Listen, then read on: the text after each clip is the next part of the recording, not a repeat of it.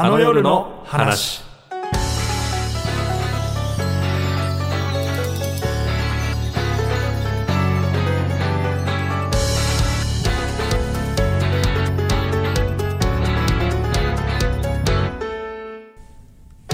ラジオ局が舞台の生配信舞台演劇ドラマあの夜を覚えてるが終わって、今一番したいことは昼寝です。日本放送石井です。ラジオ局が舞台の生配信舞台演劇ドラマあの夜を覚えてるが終わって、今一番したいことは部屋の掃除です。濃密司会の脚本家の小湊龍一郎です。部屋汚い。今めちゃくちゃですね。そうか、はい。三角君掃除とかしそうだけどね、ちゃんとね。さすがに作業がもうあってってこと。そうですね、僕ね、やっぱなんかあると分かりやすく部屋が荒れていくタイプですね。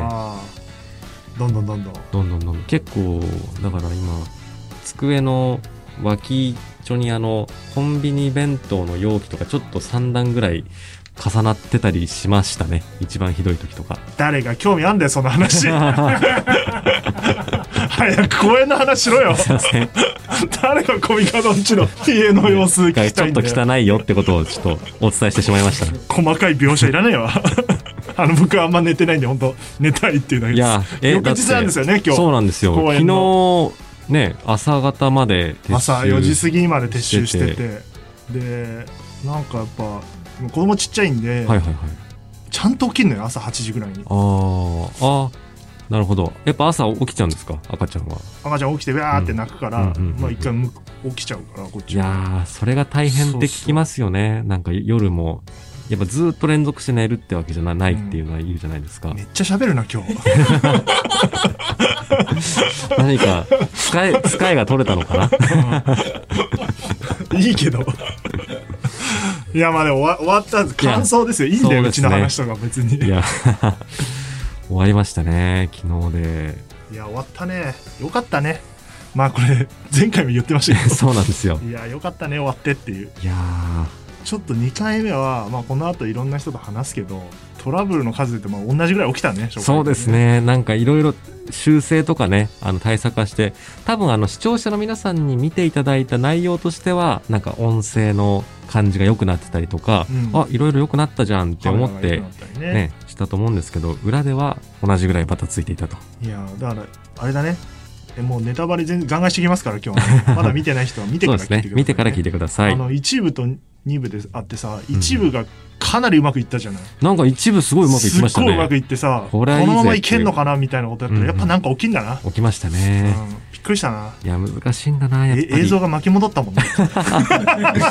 まああれはですね、ちょっとヒューマンエラーなんですよね。そうね、ちょっとね、スイッチャーの方ですか。そうなんです。いや、難しいんですよやっぱり。ちょっと触っちゃってね、パッと戻ったってすいませんって声がして、なんか、それでキュルキュルキュルっつって、あれちょっと早くなってテンパりすぎて、僕あそこ僕直操作しちゃったんですよ。あ、お前がやったんだあれ。そうなんです。もうなんかここでなんか両サイドでどうしますか、一回黒画面行きますかとかね、いろいろあったんですけど、もういいやと思ってドゥルルって、お前かあれドゥルルルルルっつって久保さんが、まあここら辺だろうってとこまでやって、大体合ってたな。そうして、もうこのままこのままいきますっていう。そういうことだったんだ。そうなんですよ。まあまあそれすらもみんなね、チャットとかでね、庄司さんみたいなことだっつって、時を戻そうだっつってね、あれの回収とかねしてくれる感じが見事だなと思って、よ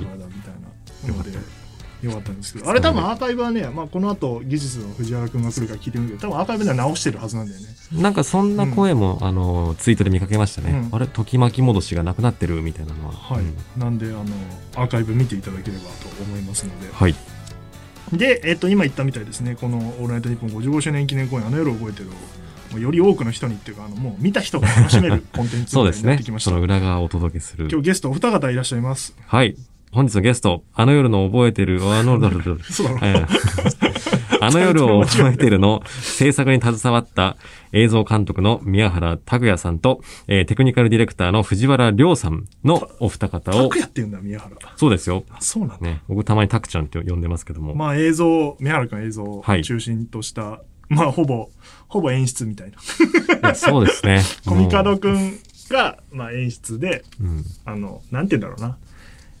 最初なんか演出法みたいなさ、はいはいはい、三角君の1個下の位置だったり、どんどんなんか重要度が増してってね。なんか僕がもう脚本とあと演者さんのお芝居つけるのにもうどんどん精一杯になってきちゃって、なんかカメラのこととか映像のことをどんどん考えられなくなってきて、うん、ちょっともう任していいっていう感じになる最終的にどういう課題だったの？映像監督。映像監督ですね。映像監督だった。はい。だからもう。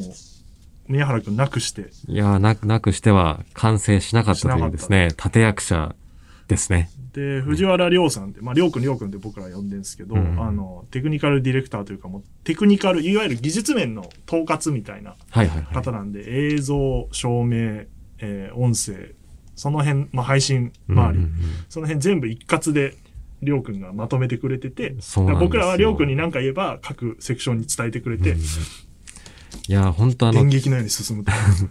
テクニカルの関わってる人の人数がものすごいですからね。うん。うん、5、60人いるもんね。いましたね。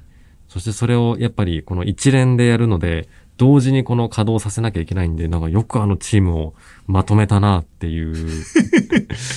ね、一応ノホミーツのね、まあ初期メンバーなので一番最初の公演。公演からね、ズーム演劇の頃から。そうです。藤原くんとは一緒にやってて。まあ、一応なんか、ズームの時とかはね、もう藤原が一人で、裏でやってるみたいなところから、もうこんな一大軍団みたいなものを率いるまでになったのかというのをね、ちょっと人数どんくらいいたのか、俺もちょっと把握できないですね。聞いてみたいけど、まあ、りょうくんなくしてノーミーツはないっていう感じかな。そうです。ノーミーツの両親というか。はい、そうですね。このオンライン配信という形態を取る以上、藤原いなくちゃいけないですし、人間的にも。そうだね。はい。唯一まともだったね。そうです。ちゃんとした人なので。ちゃんとした人だったね。常識のある。ルールは守ろうっていうのをね、よく株式会社ミーツの定例とかで言っている人間なので、はい。本当にもう。というわけで、この二人が来ていろいろ聞いていきたいと思います。あの話、最後までお付き合いください。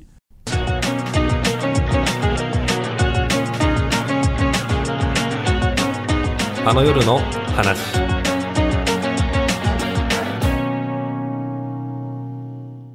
ではゲストをお迎えします。あの夜を覚えてる映像監督の宮原拓也さんです。あ、よろしくお願いします宮原です。ちょっと面白いな。宮原だ。そして、テクニカル統括の藤原亮さんです。よろしくお願いします。面白いですね。いやー、これね、皆さんただの友達のトークになると思って間違いないね。内輪感満載なんで、はい、ご容赦ください。知らない名前がガンガン出てきます。そうですね。その辺は皆さん文字多いですね。エンドロールを見ていただいて、はい、この人はこうなんだな。そうですね。あ、これやってたやつかっていうのはちょっとそこで知っていただければと思います。はい、いや、お疲れ様でした。お疲れ様でした。お疲れ様でした。ありがとうございます。多分上位。稼働してたランキング上位、本当トップ3に入る2人がいます。いや、そうですね。それは間違いないかなと思いますね。うん、いや、そうですね。めっちゃ動いてましたね、本当に。いつからりょうくんは最初からいた？僕は、実は結構、そう、12月からですね。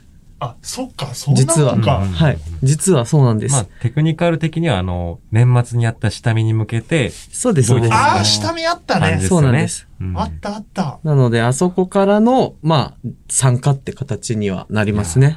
企画自体は、はい。なんだっけ、去年の1月だっけ？なんか忘れちゃった。まあ、それぐらいに、小野寺から最初、石井さんに提案があって、あ、もちろんね、やるとなればそこら辺を仕切ってもらうのはもう、りょうさんだってのはあったんですけど、うん、まあ動き出したらそこら辺っていう感じだった。俺、宮原くんがいつからいたのか全く覚えてないんだよね。僕めっちゃ覚えてます。気がついたらいたよ。僕は明確に覚えてますよ。あ、そう。はい。僕は、そうなんですよ。ぺこぱさんの、オールネット日本を見学しに行ったのが、あ、初めて。そうだ、いた、コミカドくんと、そうだ。そうです。あれが、その時に初めて石井さんとお会いして、10月、11月ぐらいですね。10月ぐらいですね、確かね。なるほど。その時に、あ、宮原ですって言ったら、いや、ノーミツ、新しい人増えすぎて覚えられねえわ。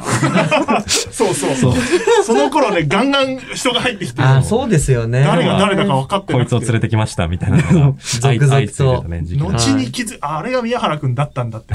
そう、モブの一人でした。モブではないよ。モブでは全然ないけど。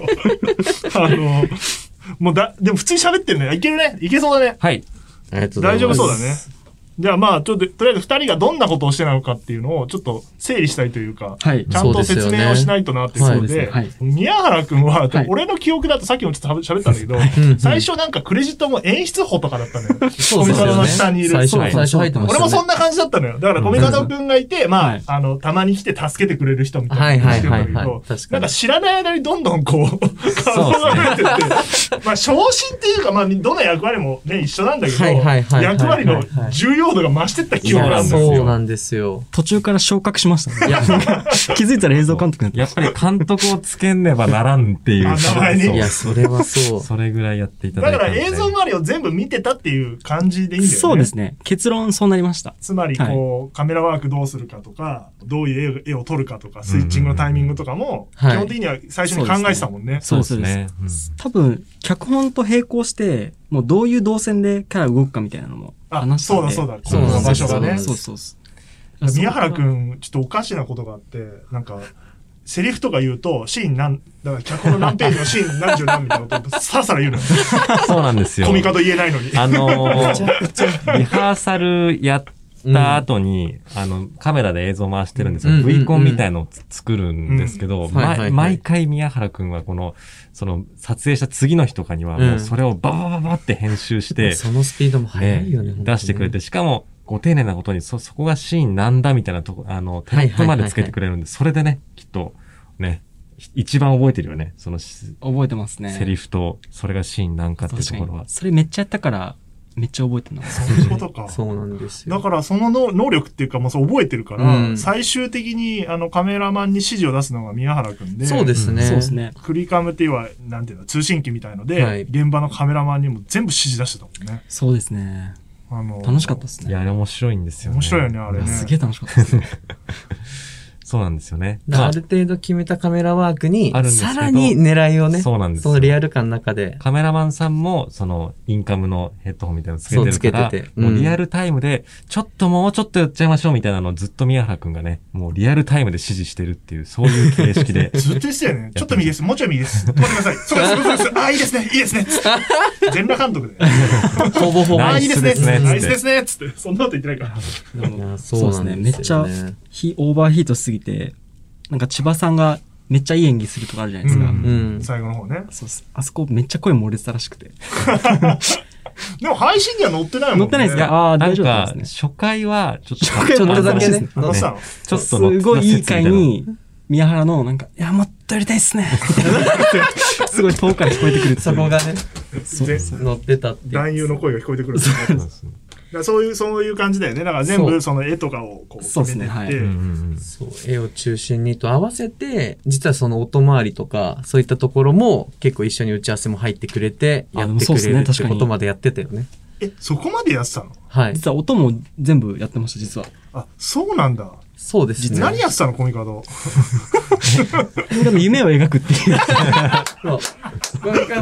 こういうのをやりたいって言って、じゃあどうしようって宮原くんが考えて具体的に。そうです。あ、それが一番わかりやすいね。確かに。大きな夢を描くっていう。本当に。地図を広げて。地図をやりたいな。どうやったらできるかわからんけど。わからんけど。そういうことだね。で、実際にカメラマンとか、照明さんとか、音声さんとか、その辺の、要は技術周りの方に、の統括をしてたってことだもんね。そうですね。テクニカルキャプテンだから。はい。テクニカルキャプテンをやらせていただいてました。そうなんですよね。まあ今回で言うと、まあ舞台であり、ただカメラワークがいろんな映像もありっていうところなので、まあいろんな畑の、いろんなプロフェッショナルを集めて、そうなんですよ。そうなんです。なんで僕の役割はどちらかというとトランスレーションというか、通訳みたいなものが多くて、トランスレーション。はい。なので、その人たちは、なんか、はい。その人たちを結構、と、なんかなんかすごい嫌な笑い方して、めっちゃ悪意のある。横文字使うのやめよう。いや、そうです。まあでもそうなんです。なんかコミカドみてえなわけわかんないことを言うやつを、ちゃんと翻訳して、自分の人たちにわかりやすく。技術の人にわかりやすくね。ちょっと怒れよ、お前。慣れすぎてる。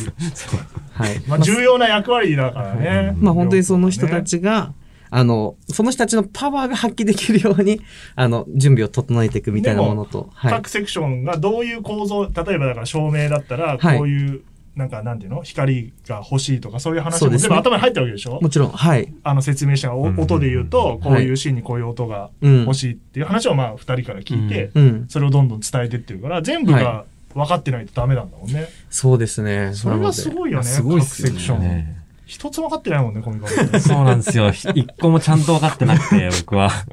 りょうくんがいないとマジ何にも伝えられないもんね。いや、無理です。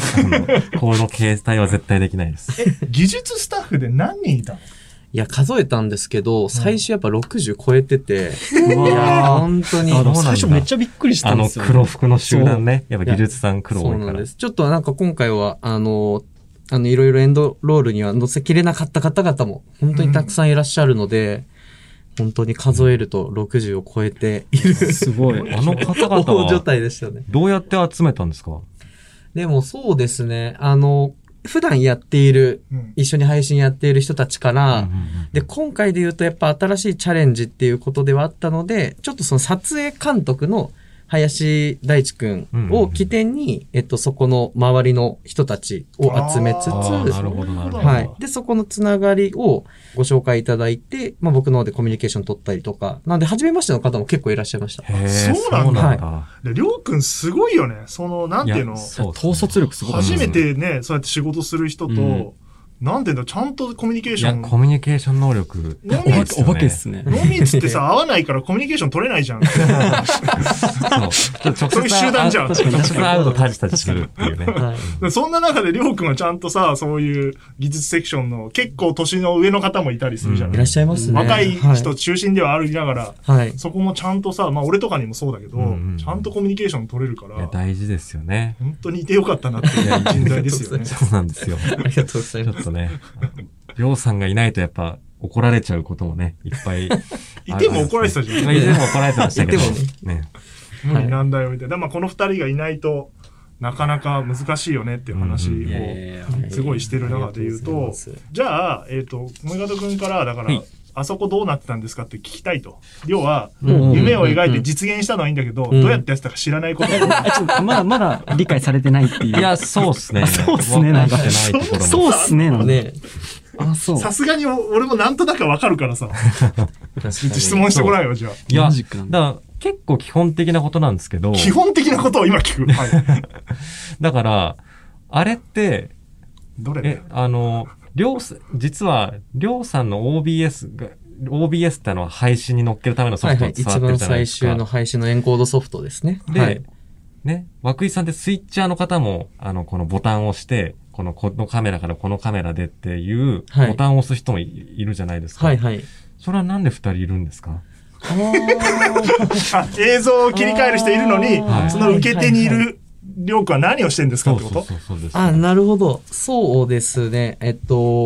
まあ、今回、16台、17台のカメラがある。17台。17っすね。あるので、そもそもスイッチャーの方がめちゃくちゃ負担かかるんですよ。そうですね。そうか。そこから選んでくるんですね。確かにそうなんですよ。4の1とか、全部そのフロアで番号を振り分けてるんですね。言ってた。4の1、4の7。そういうことなんだ。4回の1って意味なんだ。そういうことです。はい。でもそれって普通に、普段の配信やってても3カメスイッチングするだけでもめちゃくちゃやっぱ大変なんですよ。そうなんですね。普通に。鍵盤ぐらいなくて。いや、そうなんですよ。めっちゃあった、確かにスイッチ。カラフルなやつ。そう。音ゲーみたいなね。そうです。だから本当にスイッチャーの涌井さんはしれってやってるんですけど、めちゃくちゃ大変なことなんですよ、あれ。すごい人なんだ。そうなんだ。タイミングよく押すとか、あれってやっぱめちゃくちゃ震えるんですよ、本当に。なので。間違えたらね、大変だもんね。行ったら行くんでっていう最後をやってもらってるの。なので、その負担をさらに減らすためにもう一個僕側でもスイッチングをしてるっていう、一番最終のテロップ周りとか、テロップを載せたりとか、そっち系の。あとは本当に、まあ今回もいろいろハプニングがあったりとかした時の修正をするために、音とかを載せずにこの配信のソフトだけで映像とかを完結させるっていうものがあるんですよ。ちょっと難しいんですが、まあなので配信の音とかをいろんな機械を使ってパソコンに入れ込んだものをその OBS というソフトを使って送ってるんですね。なるほど。だけどここを一回こう途切れさせて映像のみのものを回すみたいなやり方があるので、この瞬間は何流しても配信に乗らないんですよ。ああ、なるほど。ああ、そっか、マクマとかってこと？そうです、そうです。準備できるから。はい。ははは。なので、まあ、何かあった時に逃げられるようにっていう意味も含めて、そういったいろんな住み分けを。なるほど。はい。そういうリスケッチも含めてやってました。めちゃくちゃ複雑なことやってるんですね。よくわかんないでやってたな。聞けよ。しれーっと、あそこのマスター席に座って。なんか、3月6日ぐらいでしたっけ？映像変わりました、じゃないんだよ。ここで変えてほしいっていうことだけを。それしか言わないから、こいつ。それでスイッチャーさんがバーンってやって、りょうくんがその、なるほどね。確かに。いや、そうなんですね。スイッチャーさんにも本当にね、無理難題を。いや、超無理難題でしたね。いいですか？ここで堂島が隣に9出すで、そこはこのカメラでやって、その後カフ上げる瞬間藤尾さんのカメラに行って、その後上村が張って座ったら3ってくださいっていう言ってた。そう、すげえ言ってた。いや本当に生でやるもんじゃないもん。普通のドラマで言うとカットごとに一個一個撮っといて後でつなげる。そうです、おっしゃる通りです。それをリアルタイムでやってたっていう。いかれてるね。そうなんです。宮原くんにあの質問、宮原くんにはですね、正直、一番、いや、宮原くんとはずっと並走してたんですよ。そうですね。脚本の。並走してた？並走してた。まあ、ね、二人三脚で。そうは見えなかったけど。そうです。宮原くんが先走ってて、その後、引っ張ってもらってたんで。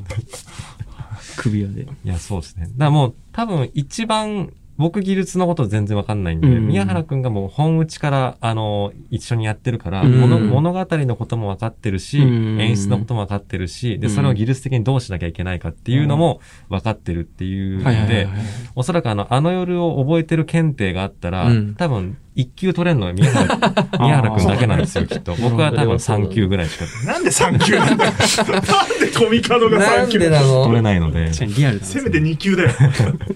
間違いない。いや、だから正直、一番僕に、ムカついたというか、あーって思った時期とかって、いつだったのかなっていうのは、ちょっと、聞いてみようかな。あれはね、あれ、別に石井さんの全員に聞くってわけじゃなくて。あ、そう、宮原くんに聞きたい。でも、石井さんと同じことを言うと思う。いやいや、宮原くんに言う。多分2月20日だと思います。2月20日、意外とリハース、初めて V コンを取りに行った。ああ、はいはいはいはい。時に、まあ、2時間の映像を取りに行く。で、結論24時間ぐらいずっといたっていうのあるじゃないですか。コミカドがなんか、全然演出、何もやってない。はぁ？そうなの？あ、V コンっていうのは、僕もね、知らなかったんですけど、VTR コンテっていう。で、まあ、絵コンテっていうのがまずある。これぐらいわかると思うんですけど、絵でね、どういう絵を撮っていくかみたいなのを映像で検証する。撮ってって繋いで、みんなで、あ、こういう映像に最終的になるなっていうのを V コンって言ってて、俺全く最初わかんなくて、すごい知った風に、あ、V コン撮影。そうだったの。知らなかったですよ。知らなかったよ、V コンなんて。石井さんカメラ回してましたから。回して足りなさすぎて。あの日確かにそう、なんか途中からもう機能不全に陥って、そうですね、加藤くんが。もう、なんか、何も言ってなかったもんね。喋ってるけど。そう、喋ってるのになんか何にも言ってない。何にも現場が進まないっていう謎の現象が。まだ役者の方が入る前で、そうですね。なんていうか、スタンドインっていうか、代役の方を立てて、動きだけ先やっていくけど、俺、確かにその時に宮原くんをちゃんと認識した。この日の。なぜなら、ずっとカメラを持ってたのは宮原くんだから、カメラマンもまだ来てなくて、コアメンバーだから、コミカド、宮原、あと俺ともう2、3人みたいな感じでやってるから、演出的なとこを分かってるのは本当にコミカドくんしかいない状況でやってて、ずっとだから、ね、宮原くんがこうカメラを持ってずっと走り回ってさ、次どういう演出のつって言って、ああ、ちょっと待って。そうっすね。あ、じゃあこういうのって宮原くんが提案して、あ、じゃあそうしようっつって。そのことをやってたら、どんどん日が落ちてって、みんなが帰ってって。そうですね。誰もいなくなった。上村が電話する、ね、藤尾に電話するシーンとか、あそこすごい迷っちゃって。あ、やってた。そうですね。あそこで、2時間ぐらい使っちゃったもんね。何にも進まないまま。何にもゼロなんだよ。そう、俺確か、それ、始まる時にいて、で、ちょっと別件あって、出てって、戻ってきたらまだやってて。そうなんですよ。で、なんかものすごい煮詰まり方。そう。ふんとか言ってからもう今考えてもしょうがないから次行こうっつって俺が言ってで終わった後もう一回違ったら取るからっつってさすが覚えてます。めっちゃ覚えてます。めっちゃ覚えてます。それ石井さんに助けられた。そうですね。もうプスプスプスプスってしてましたね。結局別に取り直さないしさ。そうなんですよ。結局そうなんですよね。なんかもう引き下がれなくなってるだけで。あれは確かにみんながムカついて、いや宮原君は多分とんでもない普通に運動量がすごかったと思う。そうなんですよ。そうですね。あの日とかそうでしたね。めっちゃ走ってたもん。そうなんですよ。腰がおかしくなって。カメラも重いからね。そうなんですよ。そうなんですよ。あれはね、みんながコミカド君にがっかりした日だね。がっかりした日。こいつやばいかもしれない。あの時点で気づくべきだったね。そうですね。これやべえな。こいつはやべえって。これやべえなって思いました。あれもさ、脚本がさ、ギリギリに上がってるからさ、そこまで詰められなかったっていうのが原因だ。そうですね。なるほど。一旦仮でこれでいきますっていうのがポロッときて、それで全然決まってないから、より決まってないっていう。僕もなんか書き上げたばっかりだから、俺全然分かってないんで。演出どうしようっていうね。何しに行ったんだよ。すいません。あれで宮原くんがもう昇格した瞬間で、あの日も昇格したね。で、いつもゲストの方にね、印象的なラジオの放送回をあの夜の話として伺ってるんだけども、今回はもう公演のスタッフ来てるということで、あの夜を覚えてるの、あの夜の話として、制作期間中の印象的な夜の出来事、まあ夜じゃなくてもいいんですけど、はい、エピソードを話していただきたいなと。じゃあ、まずりょうくんからじゃあ聞こう。そうですね。覚えてること。覚えてること、やっぱ一番は3月6日を終えた夜ですね。3月6日。はい。3月6日に、実は初めて1回目の投資をやった日なんですけど。投資リハーサルね。システムを入れた状態でのって感じですね。フルメンバーいて。そうなんです。僕いなかったんですけど。あ、そうだ。いなかったですね。お笑いラジオスターライブです。多忙すぎるんだよ。全員多忙だからさ。おかしいんだよな。リハーサルはそういう意味で3回しかやってないもんね。そうです、そうです。あ、3回しか2回か。リハーサルは2回。2回しかやってない。そうなんですよ。6日と13日しかやってない。そうなんですよ。1週間前と2週間前。なので、まあ、いろいろ、やっぱこう考えるわけじゃないですか。なんかテクニカルこうだよね、ああだよね、みたいなこと考えるんですけど、実際テストもできないので、妄想みたいなものが、やっと初めて、これでいけるかもしれないみたいな、こう確定を得たのがその6だったんですよね。はいはいはいはい。なんかそこの夜は、ああ、なんか初めてできる可能性があるかも、みたいなものに、たどり着いたので。そうだよね。はい。だから6日の前にさ、俺すごい、多分12月とかの最初の、テクニカルスタッフに入れた打ち合わせすごい印象的で覚えてるのは、なんかわーってコミカドくんが説明した後、みんなが下向いて、これどう、なんか聞いてた話と違うかみたいな。そもそも今初めて聞いたけど、そんななんか、いろんな回使うのみたいな感じになって、できなくないみたいな。いや、そうですね。不穏な空気になってそうなんですよ。なんか結構いろんな方々集まってもらったけど、蓋開けたらあれみたいな。そう、別になんか怒られてるわけじゃないけど、りょうくんこれさ、これできないんじゃないかな普通に大人の人に言われて、いや、でもみたいな、なんか粘ってて。リスクが高すぎるよ、みたいな、そういう。で、俺すごい覚えてるもん、プロデューサーとして、無理そうな空気になりそうだったから、まあ、今日の段階はね、まあ、ここまでにして、宿題として持ち帰っていただいて、年明けもう一回集まって、なんかちょっと検討していただいて、まあ、難しいとこはあると思いますけど。そうですね。やったことないことなんで、ね、みんな頑張りましょう。じゃあ今日はこれで、強引に締めて。でしたね。あれめっちゃ覚えてます。本当にありがたい締めでしたよ。確かにあの日にもう2時間打ち合わせを重ねてしまってたら、これはできないでしょうねという結論に至りそうと達してしまった可能性がありますからね。そっから2ヶ月近くね、打ち合わせを重ねて検証もしていただいて、3月6日にやってみて、そうですね。可能性を見出した。見出したですね。本当に簡単にフロアまたげないっていうことを。根本的にね。いや、そう。そこがなんだよ。そうですね。いや、最初前回使うとか言ってた。当初は、9階から地下2階の今までやるっつって。全部使うよ。そうなんですよ、最初で9階から地下2階まで、上までをガンダッシュさせるっていう。まあ、俺もいいね、なんて言って、階段ずっと降りてくの追っかけようぜ。全然無理でしたね。普通にシンプルに、そんなことしてたら、控え室がなくなってたねっていうことに。どこにいたんだ俺たちは。どこで配信してたんだとかね。本番気づいたりしました。本当億単位の金がかかってたね。いや、そうなんですよ。そんなことをやっていたら。そうなんですよ。だから、まあ、それにしても頑張った。だから、社内的には、6階って、要は収録スタジオがある階だけでやったらって言われたもん。なるほど。まあ4階はね、そうなりますよね。なんか分かんない意地を張って俺も、はい、いや、オールナイトニッポンは4階の生放送スタジオにないと意味がないんですよ。そう言って。さすがです。でも、後に俺は、はい、6階だけでよかったな。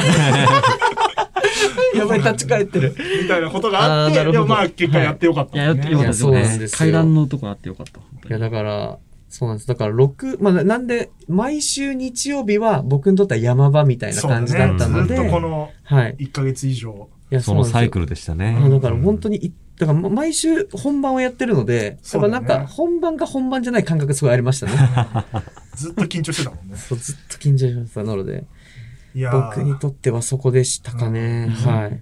6日だって覚えてるもん、俺お笑いラジオスターライブさ、国際フォーラム近いから、ね、はい、はいはいはい。10時半ぐらいに向こう撤収終わって、うん、もう帰ろうかななんて思ったらさ、連絡来てさ、まだ撤収やってっから手伝ってって言われて、嘘でしょと思って、ね、バーって来たらさ、近いから、めっちゃ撤収しててさ、いやめちゃくちゃ帰れないでしょ、これ。めちゃくちゃかかりましたね。撤収大変ですもんね、イベント2回やった気分だったよね。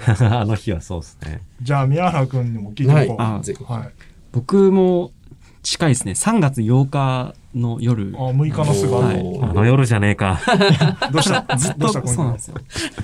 コミカルとずっと毎回話してるんですけど、うん、まあ、6日初めて通して、うんうん、1回素材全部持ち帰って、あ、撮った映像ね。そうです、そうです。理想の状態にまずつなげてみようっていう。うん、そう、生の状態だとちょっとまだ出来がね、見えないからですね。で、もう、全部つないで、うん、もうこれだっていうのを出して、うんうん、深夜3時に俺ん家に来て、コミカルが一緒に鑑賞会したんですよ。はい。もう絶望してて。これ、これ面白いえぐらいな。そういうこと？いや、まあそうです。できる。まあまず、編集したんで、まあこれがベストっていう形なわけですよ。当日はこれを生でやらなきゃいかん。めっちゃ難しいじゃん。うん、で、ベストが出たとして、っていう気持ちになってきちゃって。これ面白いのって。はい。っていうのがお前が考えたのに。そうです。そうなんですよ。で、深夜なんで、うん、で、どう考えても、なんかもう技術とか演出の話じゃなくて、うん、本の話になるんですよ。はい。本のことを変えなきゃダメじゃないみたいな。の、俺も結構夜だったんで、もうバーって言ったら、深夜4時ぐらいにもうコミカルが動かなくなっちゃって、こうやって。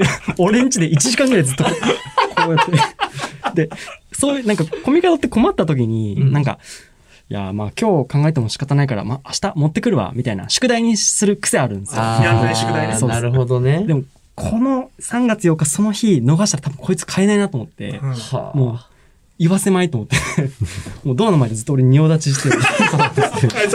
めっちゃ面白いじゃん。そこで、なんかアイディアを言うまで。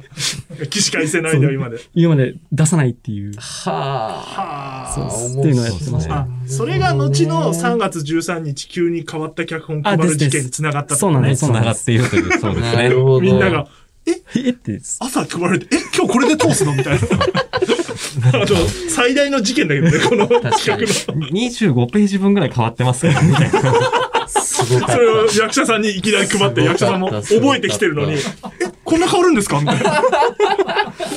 あれはすごかったね。いや、そうですね。すごい。それがあっての、まあ面白くなったんだけどね、それで。でも一回諦めたんだ。コミカド君的には、その瞬間的には。やばいってなって、でも、もう3月8日の時点で、結構もうその、もうそろそろ固めていかないと、タイム的にやばいですっていう。そろそろじゃねえんだよ。もう過ぎて。まあまあ、そうね。6日の時点だな。そのデッドがね。っていうのもあったから、うわって、どうしようって思った時に、まだ珍しいですね、この宮原くんがこの、なんか、温厚な宮原くんが、いや、多分このままじゃ、多分まずいし、どうやったって、元となる本がもう一段階上がっていかないと、その上にいくら積み上げたってダメじゃないみたいなことを、もうバシッと言ってきて、そうでしたね。1時間ぐらい黙っちゃいました、僕はもう。それ何考えてるんですか黙ってる間。いや、黙ってだって帰ろうかなと思って。まず、ずっと、こうしながら、たまに俺のことチラッと言うんですけど。許してくれましよ。許してくれましよやってるんですよ。お母さんに怒られて、ご飯食べさせてもらうの待つやつよ、子供が。反省してるふりしてるんですよ。そんなことある。いつまで経っても扉の前から、宮原くんが、腕組みして、身を立ちして、動かなかったんで、あ、これは多分。許してくれないなと。ちょっとまあ家帰って仮眠して考えようかなとか、多分言ったら、なんかぶっ飛ばされそうだなと思って、その1時間でうーんって考えて、うん、あそこを変えるのはどうだろうかって言って、うんで、ああ、それどういうことって言って、だから、あそこをこうして、うん、こうして、こうなるってことを言って、ああ、なるほど。良さそうって言って、ベッドに入っていって。許された脱出しました。そうですね。5時ぐらいでしたね、本当に。まあ、それがあって、面白くなったっていうかね。そうですね。あの夜覚えてるが、生まれた瞬間だね、じゃあ、ね。確かに。そうですね。それがなかったら、こんだけね、脚本が面白いって褒めてもらえてないからね。そうでしたね。今本当に脚本を褒められてるからね。そうですね。よかったっすよね。なんかそれ着地する方に行っちゃったから、なんか、ね、大きな夢を描くべきなの役割なのにね。そうですね。そうだ、それはさ、もう、この話、散々いろんなところでしてるからさ、面白くするためなら変えていいんだよってみんな言ってて、なぜそれを誰にも言わなかったの？後にめちゃめちゃ怒られる。そこなんですよね、確かに。なるほどね。はい。っていうのがありました、ね。じゃあ、宮原くんのおかげだ。宮原くんのおかげです。本当に。はい。全然過言ではございません、それは。その変わった台本ってさ、りょうくんはいつもらったの？いや、当日。そうですね。ちなみに僕も当日なんですよ。君は何？当日持ってったってこと？データとして。当日の朝？当日の朝に、データで、スラックで、もうドーンって、投下しました。変えますっつって。変えますって言って。ああ。そうか、俺がまだあれだね、そのチャンネル見てないから。そうかもしれない。その事件があって、俺全部のチャンネルに入るようになった。そうですね。そうだね。これ石井がいないと問題が起きるぞってなって。いや、まさに。前日にだって撮影のスイッチングの Q とか全部作って。いや、そうだよね。そうだよね。存在しといたものを全部変えたってことだもんね。ひょこんって、なんか、新しいの来て。スカカッそう。スラックの通知音が来たと思ったら。そう、それが何時ぐらいかに来て、その旨を各所に、ちょっと一部変更がありますっていうのを申し訳ないですね。一部じゃないけど全体に。で、蓋開けてみたらめちゃくちゃあったみたいな感じが。ね、よかったね、できて。いや、できてよかったですね。それ1ヶ月前の話じゃないもんね。そうですね。そうか。だから3週間前。本番2週間前の出来事ってことか。初日は1週間前。1週間前であれ。初日は、今日っていうか、2日目の2週間前だから、初日の1週間前で。めっちゃ怖っ。え？手じゃないよ。手じゃないよ。最終リハーサル前に急に変えたんだよ。あ、そうか。1週間前だ。全然自覚しなかった。1週間前だよね。皆さんどうですか？こうやって作られたんですよ。いやー、面白かった。あ、はい、もうお時間だそうです、二人。どうですか？初めてですか？ポッドキャストが出るのは。いや、本当に初めてです。めっちゃ楽しいですね。この二人がね、本当にいてくれて、で、成立したっていうところがあって。そうです。もう本当に。コミカド君は本当に、菓子折り送ってんの？大丈夫？あ、菓子折り、あ、そうか。みんな菓子折り。送ろうじゃねえんだよ。待って、ダメだよ。はい。送ろうじゃねえんだよ。その説は、つって。その説はどころじゃないですね。ずっとお世話になったっていう感じだけど。どうですか、りょうくん。じゃあ、作品やってみての感想でもいいですし。いや、そうですね。いや、でも本当に、ツイッターとか、いろんなところでの感想が、本当励みになるぐらい、なんかいろんな方に届いてよかったなっていうか、生にこだわって本当よかったなと思いました。そうですね。やっぱこれだけの人たちが、収録でよくないみたいなことがいっぱいあったことを乗り越えて、みんなが挑戦して、で、終わった後なんですけど、本当にテクニカルの人たちが関わって本当に良かったです。あれ嬉しかったですね。嬉しかったな。超嬉しかった。本当にいただいて、あ、本当にやってよかったなっていうことになったので、はい。形になって本当によかったなと思ってました。はい。ありがたい。宮原くんはどうですか？そうですね。僕は、やっぱりなんかいろんな文化が混ざったプロジェクトだなと思って、まずラジオの文化もそうですし、映画もあるし、舞台もあるし、ライブもあるっていうなんか、正解がないプロジェクトの中、その中で結構、まあやりたいことをみんな詰め込んで、なんか消化できたような気がして、僕はそれがすごいいいなと思ってます。そうだね。混ざった結果、本当に見たことがないものだったんです。出来上がったよね。そうです、そうです。それはすごく価値のあるものだったなと思います。だからこそね、いろんなセクションの方も面白かった、やってよかったみたいに言っていただいて、どう思うの、小見方君はそれで1週間前に脚本書いたことなんだけど、一回謝罪しとこう。いや、本当に、すみませんでした。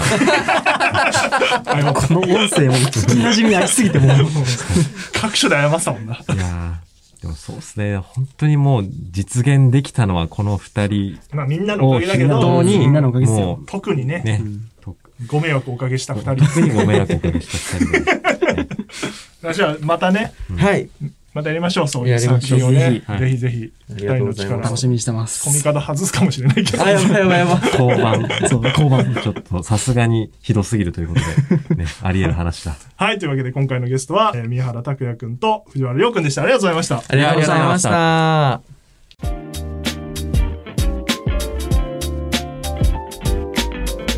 あの夜の話。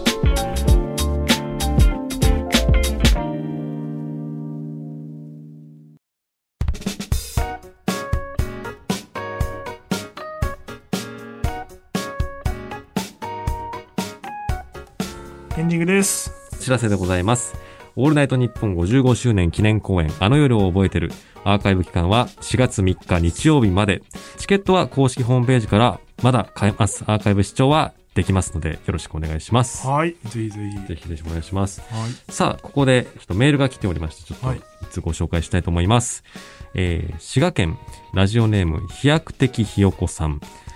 公演の中で野々宮プロデューサーのドアップが刺激が強くて絵として印象に残っているのですが、あの構図はどなたの提案ですか？